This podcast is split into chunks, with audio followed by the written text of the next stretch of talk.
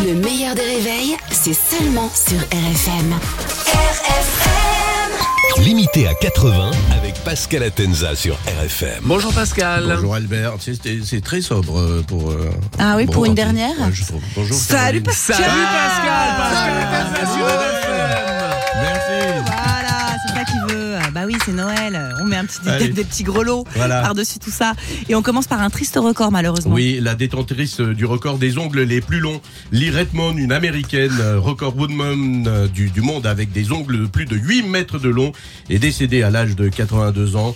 Une mort euh, toute bête. Euh, Elle s'est gratté le cul. Oh. Voilà, et elle est morte. Euh. Ouverture en France de l'exposition Johnny, conçue par Laetitia Hallyday euh, elle-même. Eh, Absolument, ça ouvre aujourd'hui. C'est le musée euh, Johnny, donc il a fallu attendre 50 ans pour voir enfin Johnny entrer dans un musée. Euh, Laetitia voulait une exposition populaire, donc le prix des tickets ne sont pas trop élevés. Les tarifs euh, varient. C'est gratuit pour les enfants de moins de 6 ans, c'est 16 euros pour les étudiants, 24 euros pour le ticket normal, 8500 euros pour David et Laura. Et c'est pas cher, hein, puisque c'est pour la bonne cause, puisque tous les bénéfices de cette exposition seront reversés à euh, Laetitia Hallyday. Elle a raison. C'est une grande première. Une animatrice se retrouve première Eh oui. dans le classement des animateurs, animatrices Oui. préférées des Français. Oui, d'habitude, euh, c'est toujours un animateur, Nagui, Stéphane euh, Plaza, ou ces trois dernières années, euh, Jean-Luc Reichmann, célèbre pour les 12 coups de midi. Et attention à la marche, hein, l'émission préférée de Gilbert Montagnier. Donc,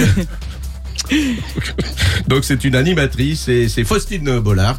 Euh, bon, on est un peu déçus, euh, Caroline, tu, tu, tu n'y es pas. Non, j'y Euh, suis pas. L'année prochaine, peut-être. tous voté Oh, pour toi, on tous se voté pour ressaisit, toi. hein. Bah, L'année Et- et prochaine. on croit Allez, on y croit. Alors, je peux vous le dire, je connais bien euh, Faustine Bollard, puisque j'ai eu le plaisir de travailler avec euh, Fausse, comme on, on l'appelait entre nous. C'est une grande professionnelle, travailleuse, et puis euh, elle, elle rigolait à mes vannes.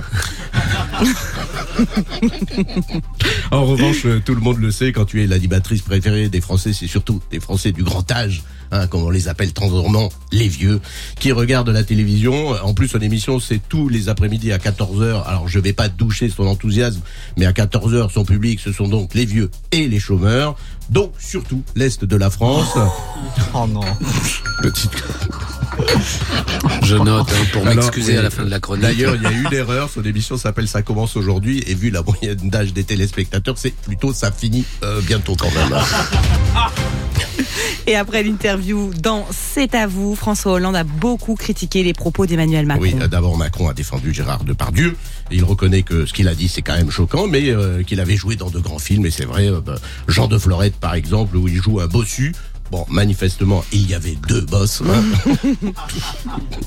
mais Hollande l'a beaucoup euh, critiqué, euh, mais tout en nuance. Il a dit qu'un président était là pour unir, pour apaiser, pour créer de la cohésion. Un président ne devrait euh, pas gouverner avec les sondages. Et vraiment, euh, c'est dommage que Hollande n'ait jamais été président. C'est vraiment très, très, très dommage. ballot, c'est ballot. Merci à vous.